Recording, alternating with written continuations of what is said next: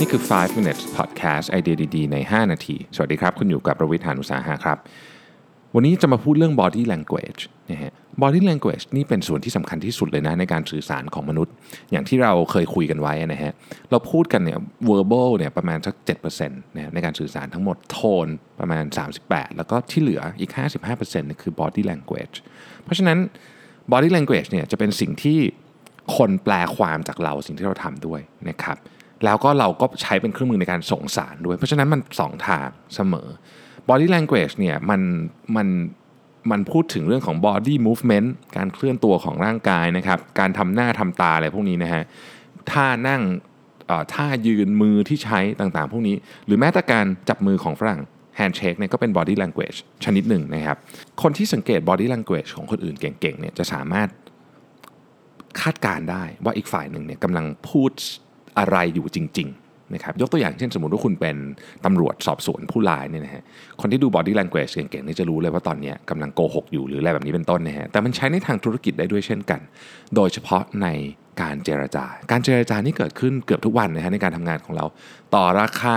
ไปสัมภาษณ์งานก็เป็นการเจรจาชนิดนึงประชุมคือทุกอย่างเป็นการเจรจาเกือบหมดดังนั้น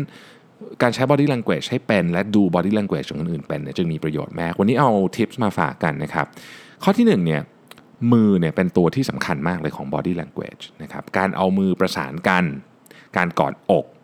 นะครับการเอามือออกเปิดออกจากกันเนี่ยนะฮะมันบ่งบอกอะไรเยอะแม่อย่างเช่นการกอดอกการกอดอกเนี่ยมันเป็นการบอกว่าผมไม่เห็นด้วยสิ่งที่คุณพูดนะฮะอันนี้เป็น body language ชนิดหนึ่งการวางมือเปิดออกจากกันเนี่ยรู้เป็นเป็นสิ่งที่บอกว่าผมพร้อมจะรับฟังคุณนะฮะอะไรอย่างนี้เป็นต้นนะครับอันที่สองคือตา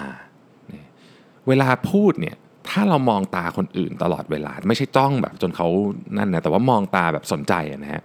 เขาจะรู้สึกได้ว่าเราสนใจเรื่องที่เขาพูดจริงๆซึ่งมันเป็นข้อดีนะครับคนที่เป็นผู้นำเก่งๆเนี่ยจะจะมองตาคนอื่นตลอดเวลาเป็นเรื่องหนึ่งที่สำคัญมากคือ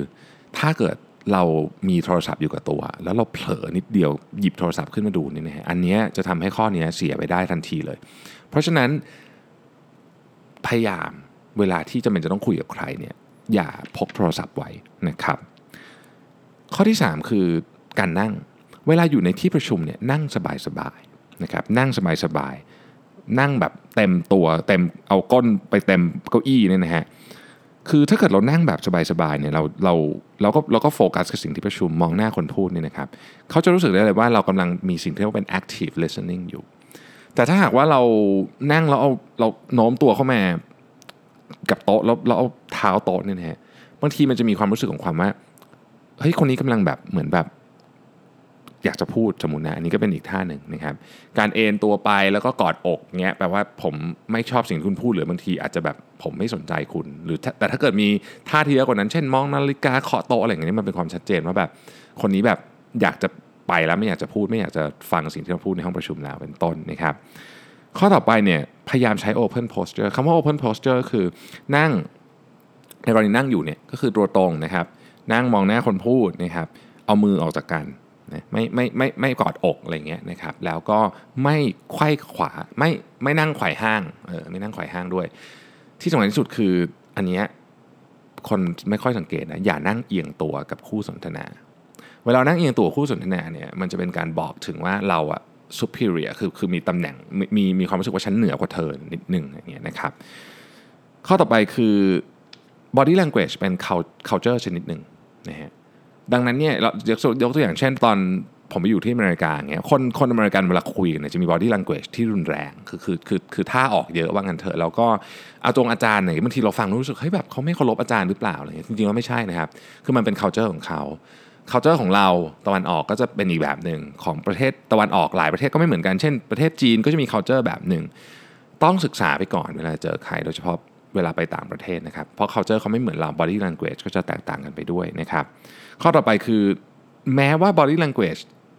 ของคนนี้ที่คุณคุยด้วยอาจจะไม่ถูกใจคุณอย่าเพิ่งด่วนสรุปไปเพราะว่าบางทีเนี่ยเขาอาจจะมีเหตุผลอื่นที่ทำให้เขามี body language อย่างนั้นก็ได้ซึ่งไม่เกี่ยวอะไรกับคุณเลยอาทิเขาอาจจะกำลังมีปัญหาเกี่ยวกับครอบครัวอยู่มันก็จะทำให้เขาดูน่าเครียดและไม่สนใจคุณเพราะว่าเขากำลังนึกถึงเรื่องอื่นอยู่ คุณแม่อาจจะป่วยในโรงพยาบาลอะไรแบบนี้บางทีเรากระโดดไปว่าเฮ้ยคนนี้ไม่สนใจที่ฉันพูดเลยเพราะ body language เขามันบอกว่าอย่างนั้นจริงๆแล้วเนี่ยมันอาจจะไม่ใช่ก็ได้เพราะฉะนั้นจึงเป็นที่มาของข้อสุดท้ายว่าถ้าคุณมีข้อสมมติฐานว่าคนนี้เขารู้สึกอย่างใดอย่างหนึ่งกับคุณจาก body language ที่คุณสังเกตเนี่ยนะครับให้ไปพิสูจน์สมมติฐานนั้นอันนึงง่ายสุดเลยก็คือไปถามนะไปถามนะครับไปถามเขาว่าเฮ้ยคุณคุณแบบรู้สึกแบบนี้แบบ against สิ่งที่คุณพูดหรือเปล่านะฮะถ้าเกิดว่าสมมติฐานคุณถูกเขาจะบอกคุณนะว่าแบบเออใช่ผมรู้สึกว่าผมไม่เห็นด้วยตอนนั้นผมจะไม่ได้พูดขึ้นมาหรืออะไรเงี้ยนะครับก็อันเนี้ยสำคัญเหมือนกันเนาะคือบางทีเนี่ยบางทีหลายครั้งเนี่ยที่เราเห็น body language อันนึงที่เราเจอที่ประชุมบ่อยก็คือการพิมพ์งานไปด้วยนะฮะคือถ้าเกิดเขาเช็คอีเมลเนี่ยคือเขาไม่สนใจคุณแต่ว่าเขาอาจจะกำลังจดสิ่งที่ประชุมอยู่ก็ได้ก็ต้องไปเช็คเลยว่าเขาทำอะไรอยู่จริงๆแล้วนะครับอันนี้ก็เป็นข้อคิดเรื่อง body language ซึ่งเป็นเรื่องที่สำคัญมากในการสื่อสารของมนุษย์นะครับขอบคุณที่ติดตาม ไฟว์ minutes ครับสวัสดีครับ